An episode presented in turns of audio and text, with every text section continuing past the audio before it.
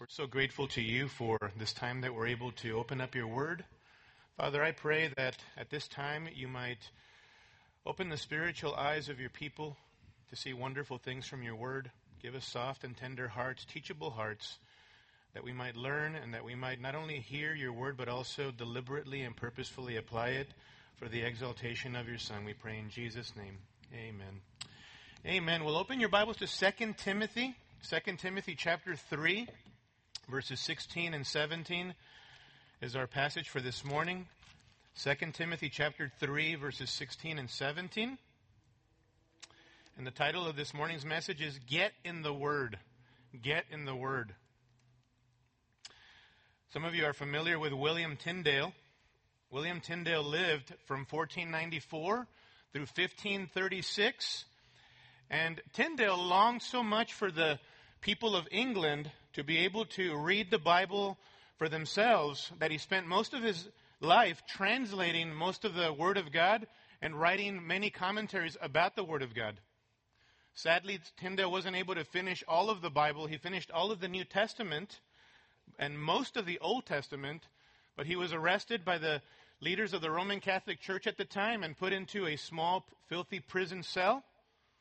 But that didn't stop him. Even in prison, Tyndale was a faithful man of God. He shared the gospel with many of the prisoners. So impressed were they by Tyndale's testimony that one of the prisoners said, If this man is not a good Christian, we don't know what's good anymore. Such was his powerful testimony even in prison. And even there, while in prison, he was a man devoted to the study of the scriptures. In fact, there's a letter preserved by historians where Tyndale begged the head of the prison for warmer clothing and that he be allowed to use his Hebrew Bible, his grammar, and a dictionary for study. Well, after 500 days or so of imprisonment, Tyndale was condemned. Executioners bound him to the stake, strangled him with the chain tied around his neck, and burned his body to ashes. Tyndale was 42 years old when he was executed. But though dead, his work lived on. By the time of his death, Tyndale, as I mentioned, had translated all of the New Testament and about half of the Old Testament, and all of his work was put into an English Bible called the Great Bible of 1539. Later on, King Henry of England ordered that every church in England have a copy of this Bible, and so several editions of the Bible were uh, circulated all over England. How significant was Tyndale's translation work of the Bible? Later on, the translators of the King James Bible of 1611 leaned heavily on Tyndale's work. In fact, on more than 75% of Tyndale's work. The Lord greatly used this humble servant of his to do great things, to put the Bible into the hands of the English people. And the question that I would pose for us today is this Why? Why would Tyndale give his life to the task of Bible translation, even to the point where he was willing to die such a gruesome death for this particular goal? And the answer is that Tyndale understood the vital importance of putting the Bible into the hand of the common people. Tyndale could not live, brothers and sisters, he could not live with the fact that people didn't have the opportunity to read the Bible, understand the Bible, and apply the Bible for themselves. He could not live with that. And I share this with you as a reminder of the sweat, the tears, and the blood that has been spilt over the years to preserve the Bible for us who are here today. And yet, how little some of us value it. How little some of us are devoted to studying the Bible. How little do we cherish and treasure the Word of God. I saw a sad video the other day. In fact, an ironic um, kind of moment as I saw this video of people, maybe you saw it, it went viral, where people were burning Bibles, many, many Bibles. And this thing, this video went viral, and people, of course, were cheering. And I saw some of the comments of people's blasphemous statements against the Bible. as they burned the Bible. And I thought, how sad and how ironic that they are burning the Bibles in fire, the very fire that they can escape if they would go to the Word of God and find the hope of the gospel in the Bible. How ironic and how sad. And this is the wretched world in which we live right now, where people don't value the Bible. And this is what I want us to consider this morning. This, the vital importance of the Word of God for us. The vital importance of being people of the book, people of the Bible from 2 Timothy chapter 3, verses 16 and 17. Look there with me as I read it. All scripture is inspired by God and profitable for teaching, for reproof, for correction, for training in righteousness, so that the man of God or woman of God may be adequate, equipped for every good work. This is one of the most powerful passages on the authority and the sufficiency of the Bible. Sufficiency meaning that the Bible is enough for everything, for faith and practice for us. One of the most powerful passages on the scriptures. One of the most precious passages reminding us of the rich treasure of the Word of God that we have in our hands. And as Paul finds himself in jail here, church history would tell us that he would soon be put to death. This is his second Roman imprisonment. Soon he's going to be put to death. But before that, he writes Second Timothy to his child in the faith, Timothy, a young pastor in a, in a central city of Ephesus. He writes to him to remind Timothy of the importance of holding fast to his heritage, of holding fast to the treasure that has been imparted to him from a very early age, the treasure of the Holy Scriptures. Paul wanted Timothy to be a man of the word in the midst of a wicked world. Paul wanted Timothy to be a man of the book. Paul wanted Timothy to hold on to the truth that had been passed on to him. And, brothers and sisters, I want to remind us this morning I want this to be a call to all of us, to each and every one of us, that this is the greatest need of the hour for us who are here today. That you and I would be people of the book, people of the Bible, people who are saturated in Holy Scripture. Kids, this is pertinent for you. That as your mommy and daddy teach you about Jesus and teach you about the greatness of God and teach you about the fact that Jesus went to the cross to die for your sins, that you hold on to this beautiful truth that your mommy and daddy are passing on to you. The precious treasure of the Bible, the Word of God. This is pertinent for you young people because you are being you are being um, completely bombarded right now with ideological fortresses in this world. And you're either going to be shaped by the world and informed by the world's thinking, or you are going to be shaped by the Word of God. There's no neutrality. You're either being shaped by Scripture or you're being molded and fashioned according to the world system around us. This is pertinent for us who are married, for our marriages. The greatest thing that you can do as a husband or as a wife is to be a spouse that abides in the word of Christ. The greatest thing that you can do for your children right now, if you are married with kids in the home or outside of the home, is to be saturated by Scripture so that that may shape and inform you pointing your, your kids to Jesus Christ, young or older. The greatest thing that we can do as older saints and you're especially for you who are older, who are quarantined, who are uh, who are, are not able to be around the fellowship of the saints physically as you'd like to be. Is for you older saints to be people of the book, people who are saturated by the Holy Scriptures. This is the need for all Christians. And may I say, this is the need for those of you who are non Christians.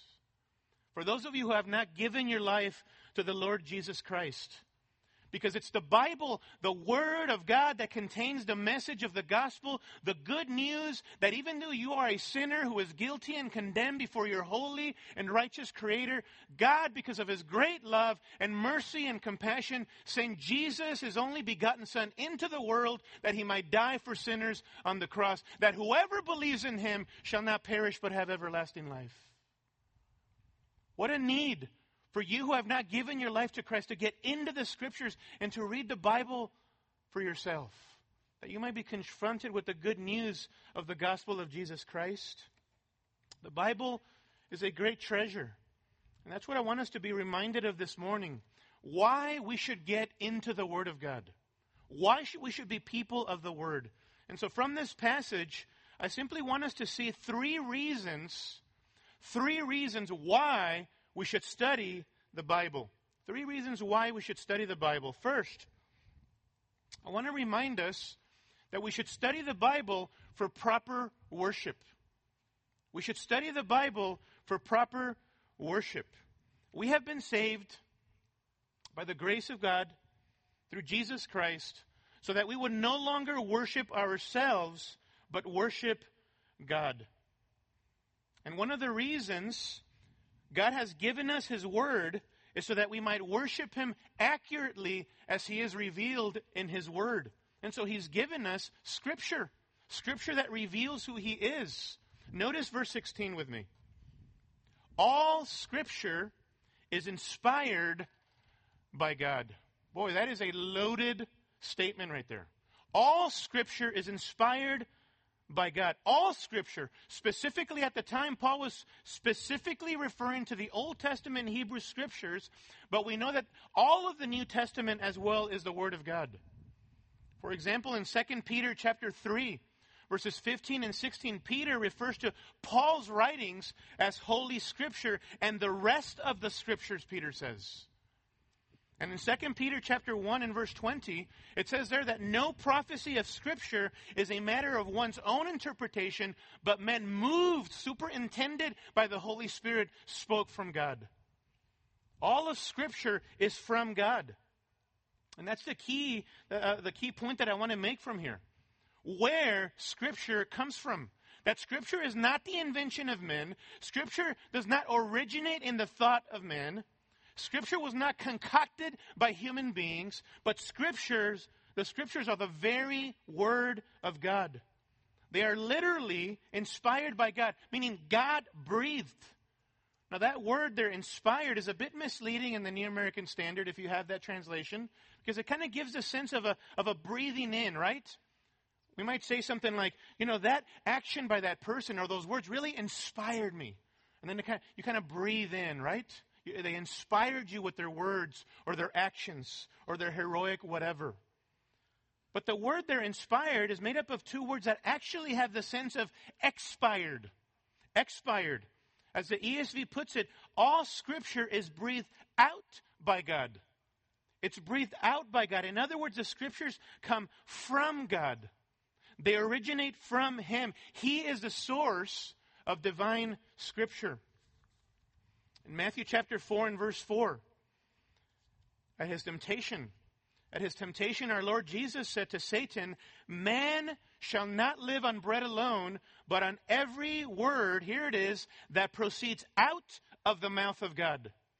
That was a, a, a, quotation from Deuteronomy chapter 8 and verse 3.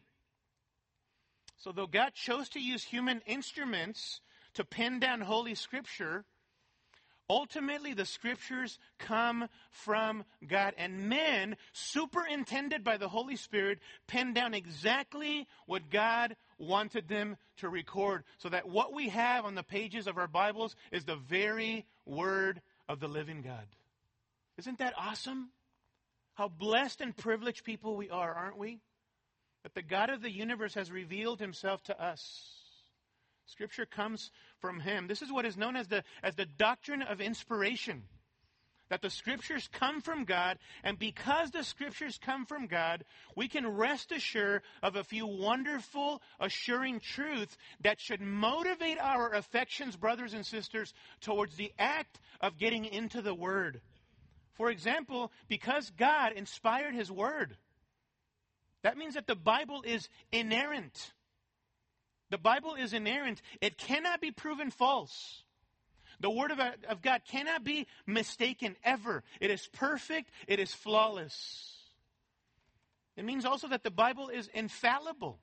Infallible. That means that it's incapable of teaching deception. It is not able to teach us falsehood. The scriptures never lie to us. The world system around us and our world is full of lies and deception. God will never lie to you in His Word. He cannot lie. This means also that the Bible is absolutely reliable. The Bible is, is as dependable and trustworthy as the God who gave it. Just jot down some of these verses. Psalm 12 and verse 6. The words of the Lord are pure words, as silver tried in a furnace on the earth, refined seven times. As precious metals in ancient times went through this refining process, including silver, and this, these metals would go through this refining process and would be proven to be authentic. That is the picture. The Word of God has passed the test of time. It will never lie to you. It is reliable. It is trustworthy. It is rock solid. It is authentic. Psalm 18 and verse 30 says this As for God, his way is perfect. The word of the Lord is tried. He is a shield to all who take refuge in him. The word of God is so dependable, so trustworthy, so reliable that you can find protection from the missiles of the evil one. And 2 Samuel 22 and verse 31 as for God, his way is blameless. The word of the Lord is tested. He is a shield to all who take refuge in him.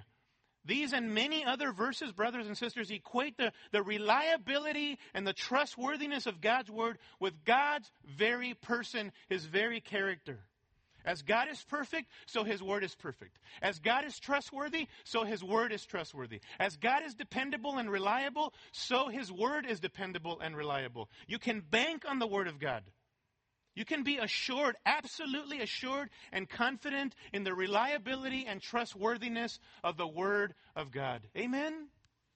Oh, some of us who've walked with the Lord for many years can, can attest to this, right? The Lord has never let me down. His word has always been truth in my heart. Amen? I've experienced that in the midst of trials and tests. He's never let me down. His word has never lied to me. Also, because the Bible comes from God, it's absolutely authoritative.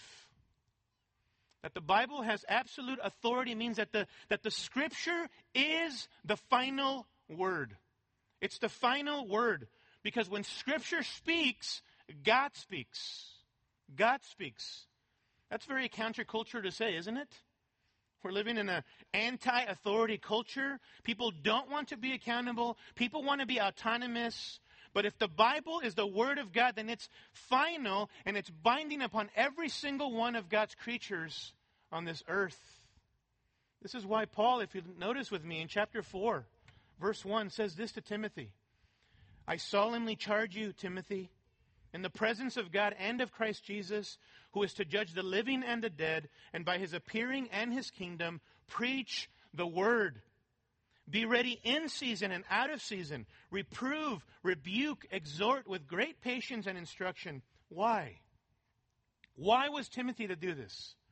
And why must we preach the word today? And why must we share the word and get into the word? Verse 3 For the time when it will come when they will not endure sound doctrine, but wanting to have their ears tickled, they will accumulate for themselves teachers in accordance to their own desires, and will turn away their ears from the truth, and will turn aside to myths. But you, Timothy, be sober in all things, endure hardship, do the work of an evangelist, fulfill your ministry. Oh, Paul says to Timothy, Oh, Timothy, there's going to come a time when people will not want to hear the truth. When people will twist the truth to meet their own ends and their own purposes and their own goal. When people, there will be no objective, absolute truth, Timothy. You continue to preach the objective truth outside of yourself, no matter what circumstances or the times. It is objective outside. It is true no matter who says that it isn't true. You continue to preach the word, he says to him. Doesn't that sound like our time? What he described there? A time when people don't want to hear the truth anymore, when each person does what is right in his or her own eyes. This is the world that we're living in right now. Now, most importantly, I want, to, I want us to ask ourselves the question why did God give us His Word? What is the ultimate purpose for which God gave us His Word? And the answer is to know and worship Him, right? To know and to worship Him. The scriptures reveal who God is that we might worship Him as He is. In the scriptures, we get to know our amazing Creator and His majesty and His character and His attributes, His splendor, His holiness, His justice, His righteousness, His wrath, His jealousy, His love and His mercy, His compassion and His grace, His sovereign control over all things, His power and authority over everything, His infinite wisdom and unlimited knowledge. We get to know who He is that no one compares to him. Why is it important to know God through his word? Because we must worship him as he is, properly as he is, and not create a God of our own imagination, not commit the sin of idolatry by creating a God who is deficient, who is not the God of the Bible. But it's also in the scriptures. Not, not only do we come to know God, but we come to know God's great plan to redeem sinners through the life, death, and resurrection of Jesus Christ. It is in His Word that we find the, the greatest message of the gospel, of the good news of the Lord Jesus Christ, a free salvation of our sins and God's judgment through faith in the Lord Jesus Christ. So that any sinner, even if you're here this morning, no matter what sins you've committed internally or outward, you can be forgiven today by faith in Jesus Christ. Because Christ died on the cross and paid for your sins and took upon himself the wrath of God for your sins, you, by faith in Jesus, can actually be made right with God today. It's the Bible that contains this wonderful message of hope. This is why we need to get into the Word. And it's in the Scripture that we learn of his plan for the future, right? Which is so pertinent, brothers and sisters, for us today in the face of everything that we're seeing in our country and in our world, that there is hope beyond this present world, right?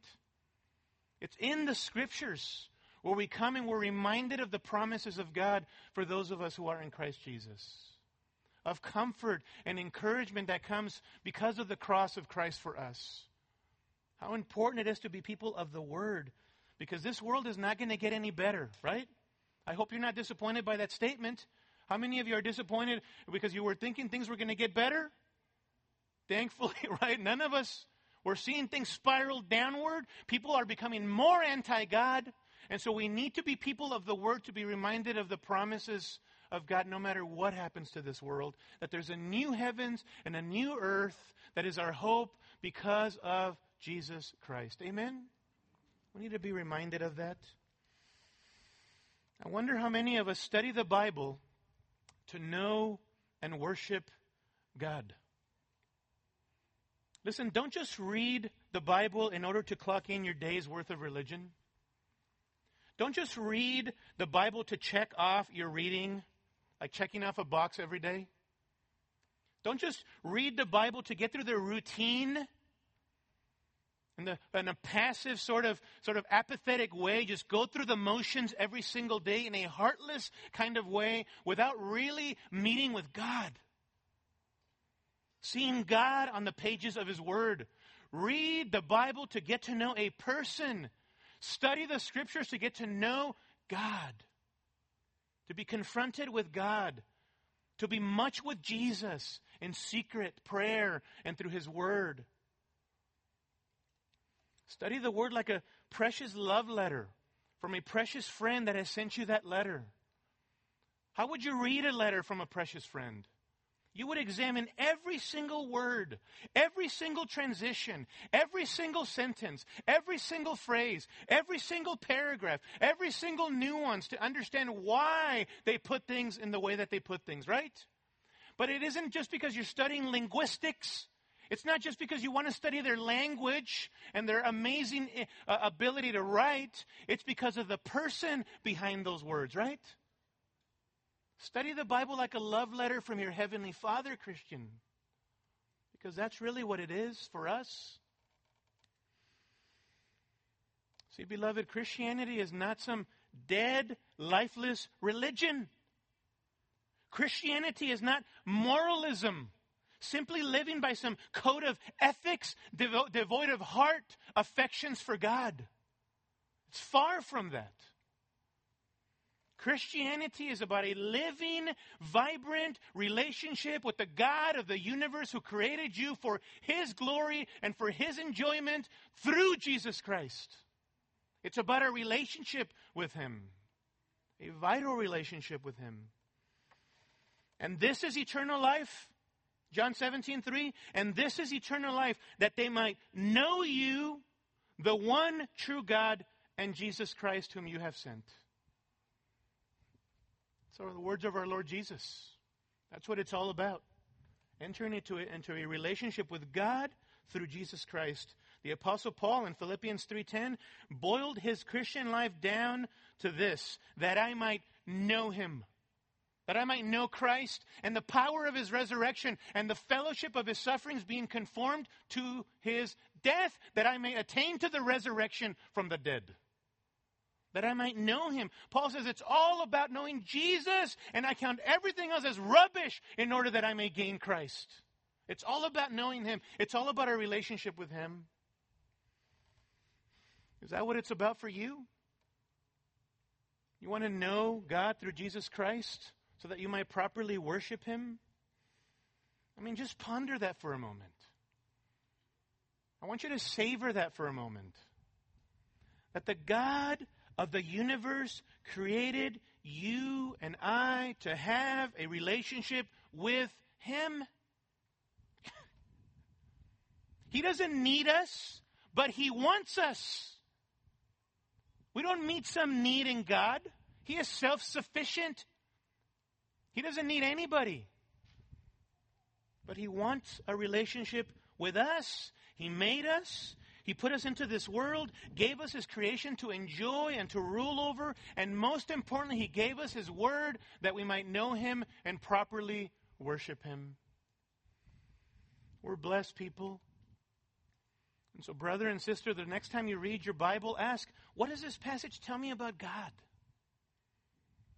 What do I learn here as far as God's attributes, His character qualities, His majesty, His glory? What can I learn here about God that I can praise Him for and worship Him for? What can I learn about this one who is so captivating? I love what J.I. Packer says about this. Quote, Study to know, sure, for there can be no spiritual health without doctrinal knowledge Understanding must always be the foundation of feeling in the human heart. Otherwise, you can have baseless emotionalism.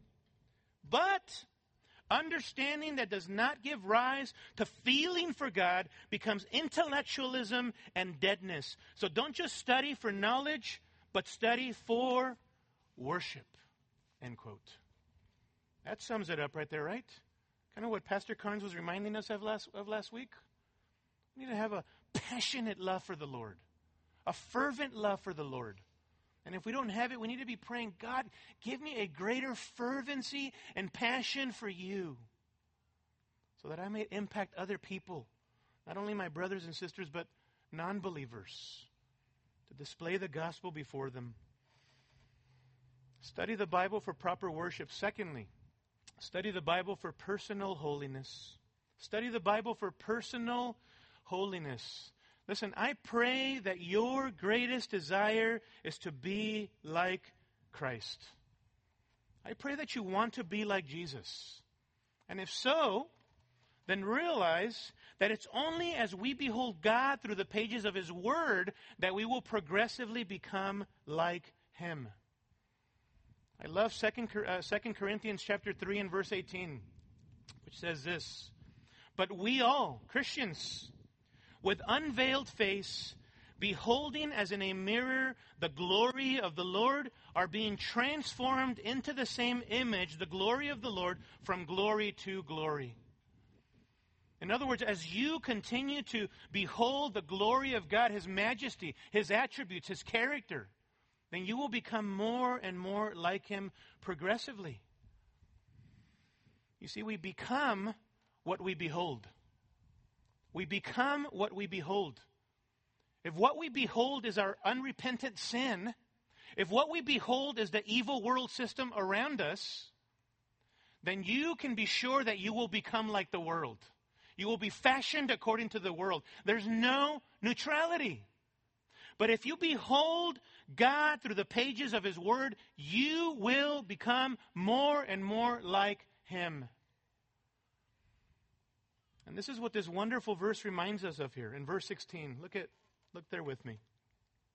All scripture is inspired by God and profitable Profitable means useful, helpful, beneficial.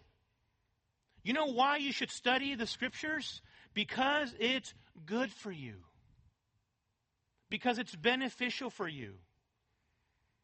Like our moms, they used to tell us, eat your veggies, little Kempis. Eat your veggies. And what do we hear from our kids? Why, mom? Why, dad? Because it's what? Good for you. It's good for you. That's the idea here. All scripture is inspired by God and profitable, useful, helpful, beneficial for what? Four things. Notice in verse 16. It's beneficial or useful or good for teaching. For teaching. It's good for imparting doctrine. For feeding you healthy teaching. For feeding you healthy spiritual food. There's a wonderful parallel for us as humans here, right? That, like human beings who need healthy physical food to be able to develop well, so Christians need sound, healthy teaching in order for us to grow and mature into Christ likeness. We cannot do without sound doctrine, without sound teaching, without healthy spiritual food. We need the Word of God in order to be able to grow and mature. It's the primary means of grace the word and prayer for us to be able to mature into Christ likeness. You don't withhold physical food from your body, do you? Especially good kinds of food, hopefully. You don't starve yourself physically and accept, to develop well as a human being. And yet, many of us, many of us perhaps this morning, you are starving yourselves by not getting into the Word not exposing yourself personally to Scripture, going to the Scriptures yourself, reading and meditating and memorizing on the Scriptures and applying the Scriptures to your life, sitting under teaching. You don't prioritize regular diet of Holy Scripture. Starving yourself. You're starving yourself. Notice, secondly, in verse 16, the scriptures are beneficial or good for reproof. For reproof.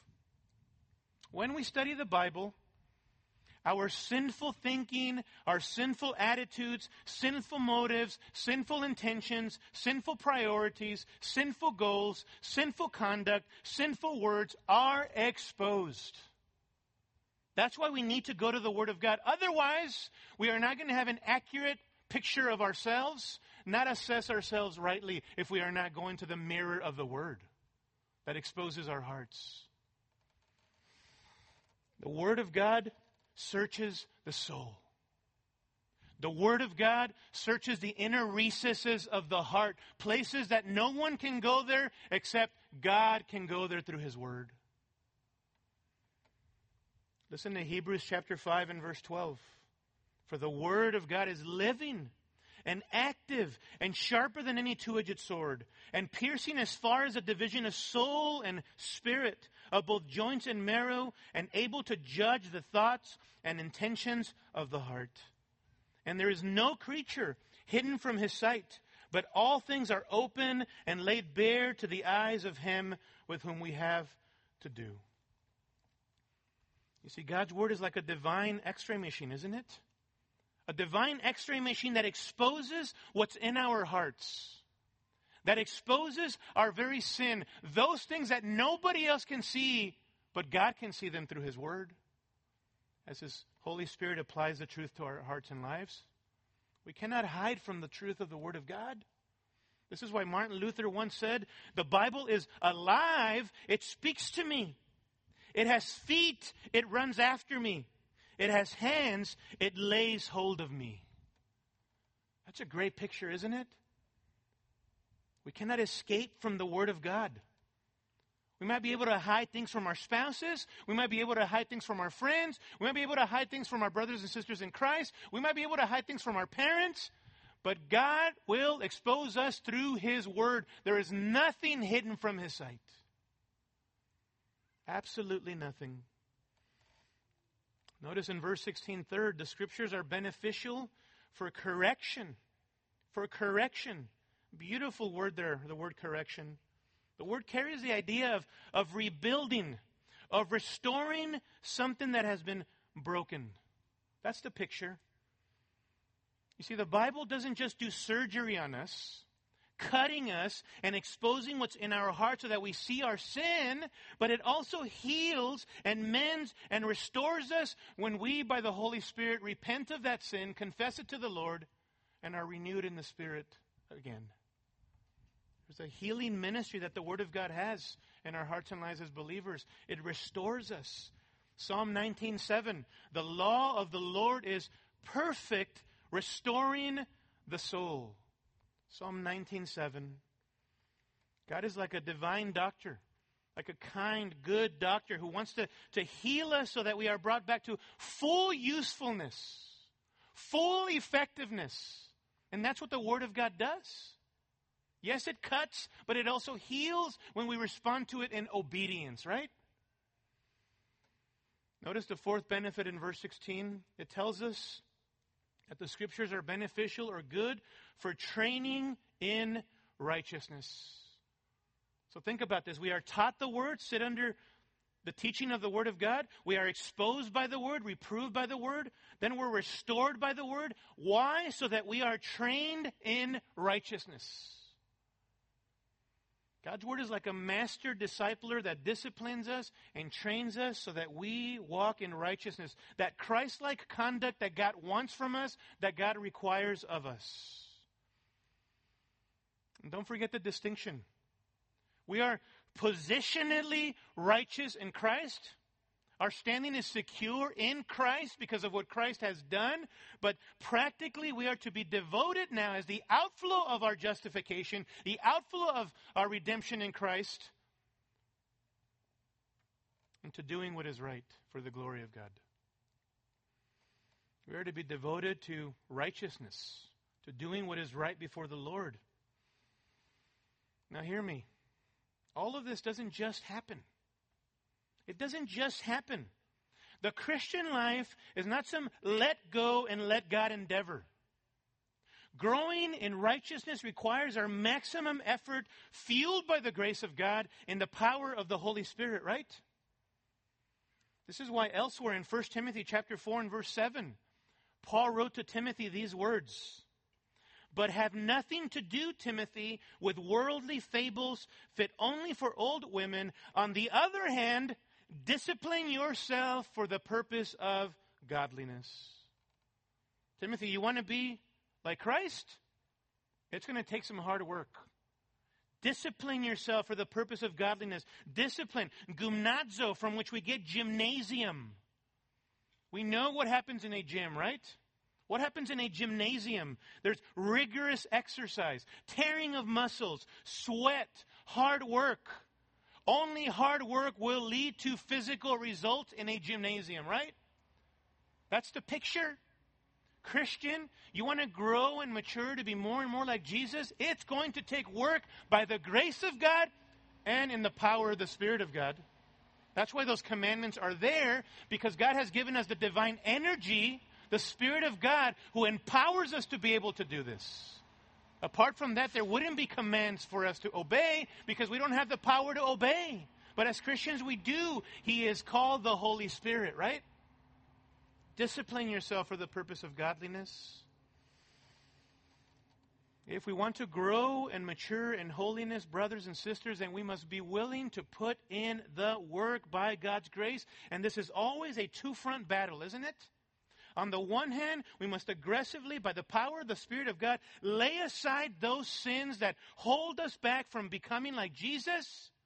But then don't forget about the positive side. Put aside sin, but pursue God through His Word by studying it, applying it to your life. Put aside sin, pursue God through His Word.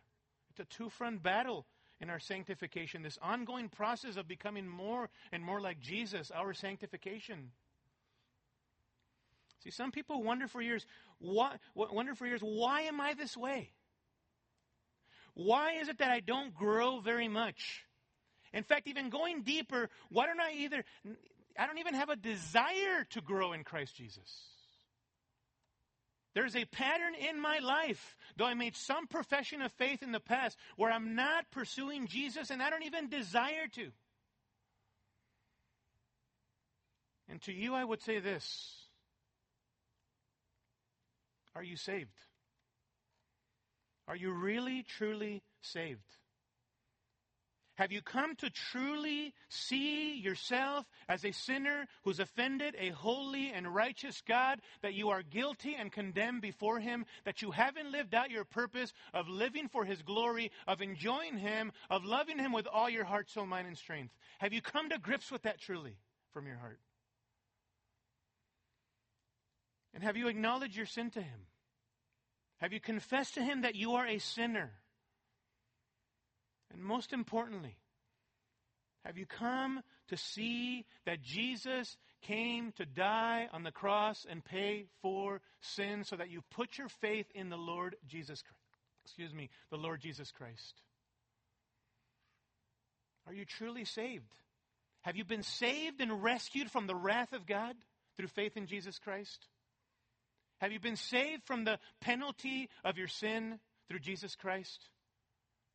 Because that may explain why you don't have any sense of desire to pursue the Lord through His Word. Putting your trust in the Lord Jesus Christ is where it begins if you do not know Him personally, intimately, in a relationship. But for others of us who are Christians, the reality is that oftentimes we don't see much growth in part because we're not in our Bibles. We're not getting into the Word and taking advantage of the greatest resource that God has given us, the greatest means of growth and maturity, His Word. We're not in His Word. And maybe you're here this morning and you say, Kempis, I'm just so discouraged. I'm just so discouraged by my struggles and my sins and my weaknesses. It seems like I keep falling over again and again into the same things. But I do love Christ. I do want to follow him. I have given my life to him. Can I remind you, brother or sister? You don't come to spend time with God through Jesus Christ because you are worthy of it, but because he's worthy of it. You don't spend time with the Lord because you somehow meet some need in God that He's lacking. You come because He fills you, He ministers to you. We don't come to the Lord because He needs us, but because we need Him. We don't come to the Lord because we're worthy of coming to His throne, but because He's worthy. Amen? And He's made it possible for you to have a relationship with Him, an ongoing, vital relationship, Christian. He's made it possible through the blood of His Son, Jesus Christ, the one who paid for our sins. Now, for others of us, the issue is not so much discouragement, it's spiritual laziness. You're just spiritually lazy.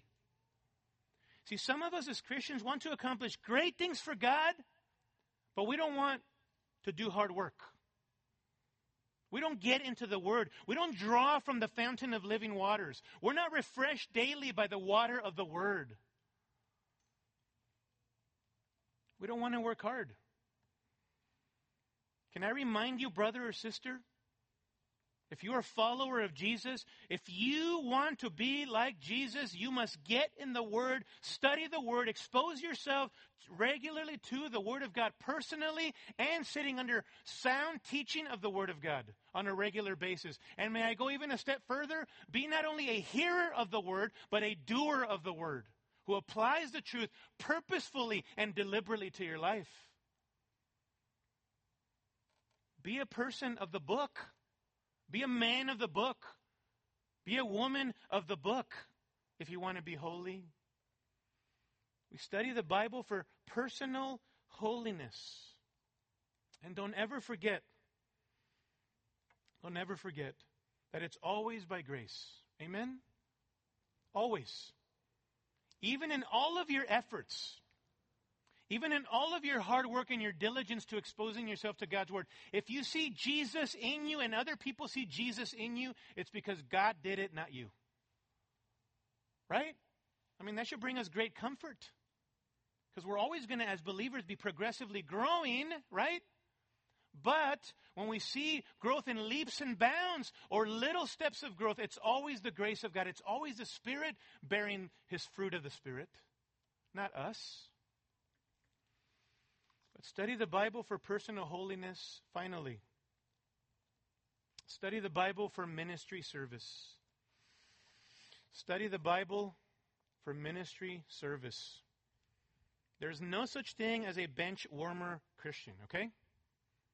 Every Christian is to be actively serving. Every Christian is to be a highly committed participant. It might look very different in, in all of our lives, depending on where we're at in stages of life. Yes, seasons of life. But all of us are to be actively serving, using our spiritual gifts, our abilities, our talents for the edification of God's people to the glory of God.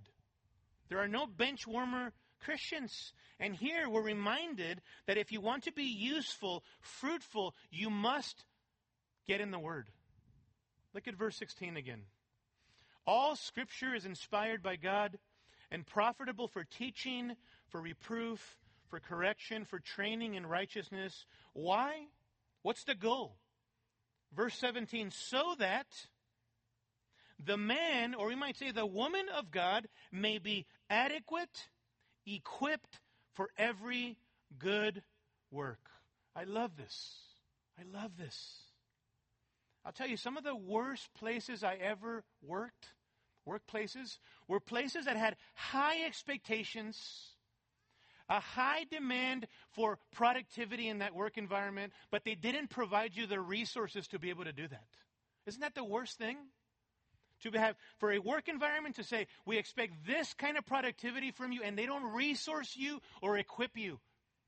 Can I remind us this morning, God will never do that to us. He will never do that to us.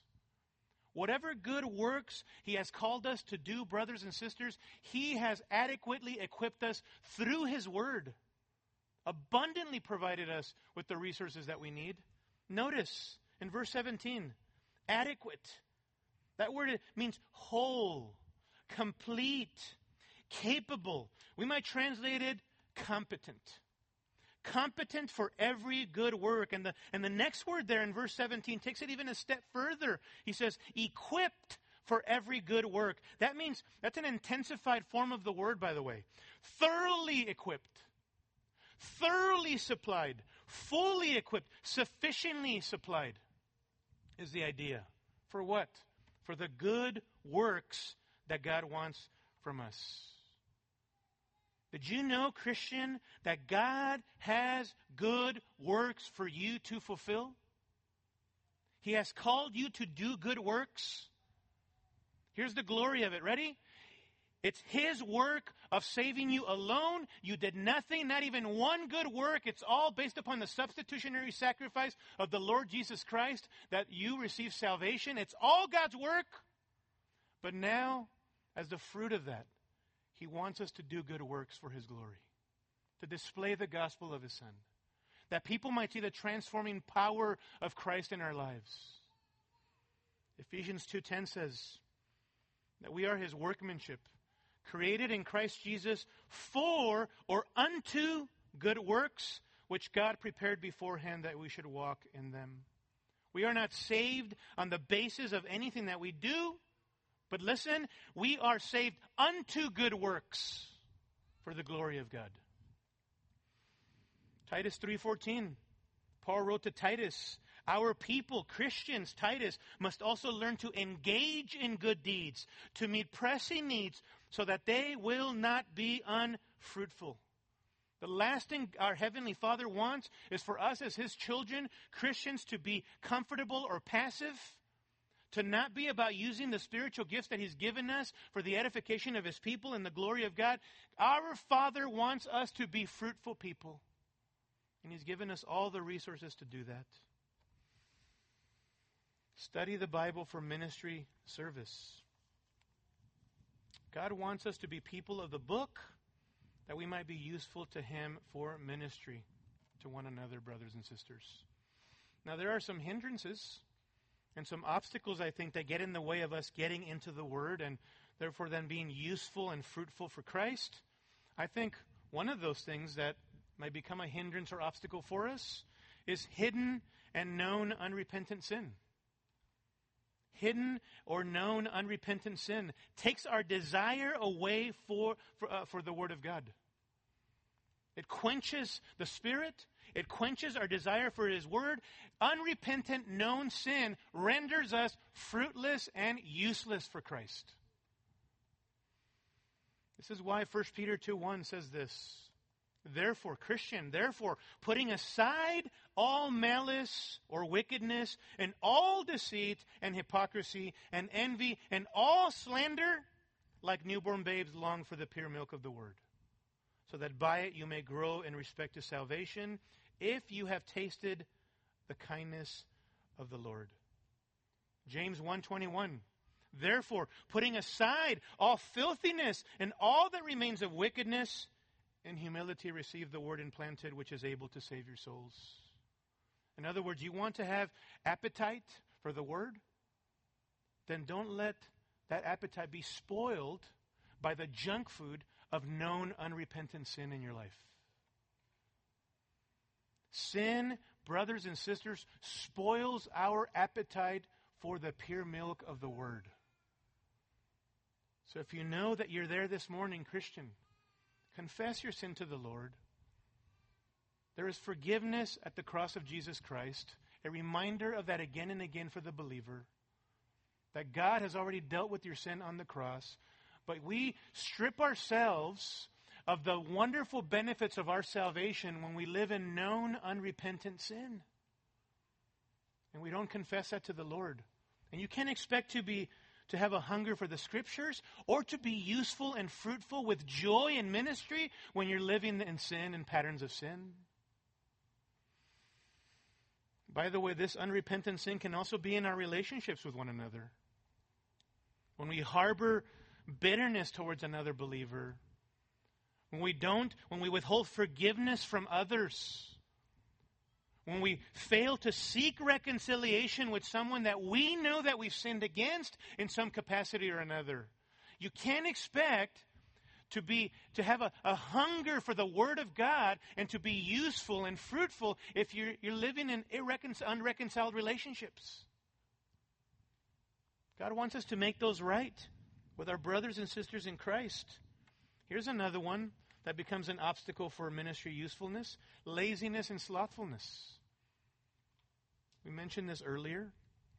Paul tells Timothy in 2 Timothy 2:15, "Be diligent to present yourself approved unto God, a workman who does not need to be ashamed, accurately handling the word of God." Paul says to Timothy, "You want to be fruitful? Be a diligent student of the word of God. Make every effort to cut the word straight." Timothy. Here's another one. Ready? Spiritual arrogance and pride will suck the appetite away from you for the Word of God. Spiritual arrogance and pride. An unteachable attitude that says, you know, I know a lot already. I've already sort of arrived. I got a lot to impart to others, to offer to others. Put me in there, coach. And you stop being a learner. You stop cultivating a teachable heart. Hear me. Some of you don't have much of an appetite for God's word and are very unfruitful because you're proud. Because you become arrogant. You stopped being a learner. You stopped being a teachable person. Knowledge puffs up, but love builds up. Love edifies. I would caution you.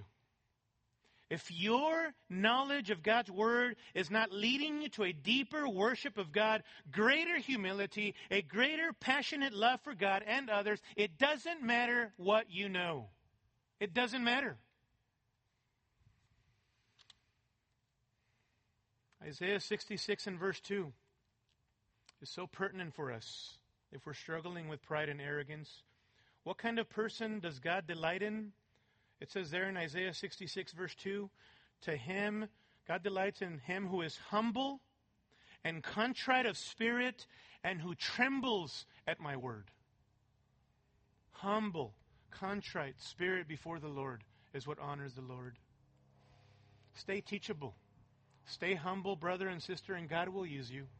God will use you with humility or in humility. Beloved, now more than ever, we need to be people of the book. Amen? People of the book who are shaped by the Word of God. There's power in the Word both for ourselves personally and for standing firm in the face of such a hostile, hateful world in which we are living in as believers.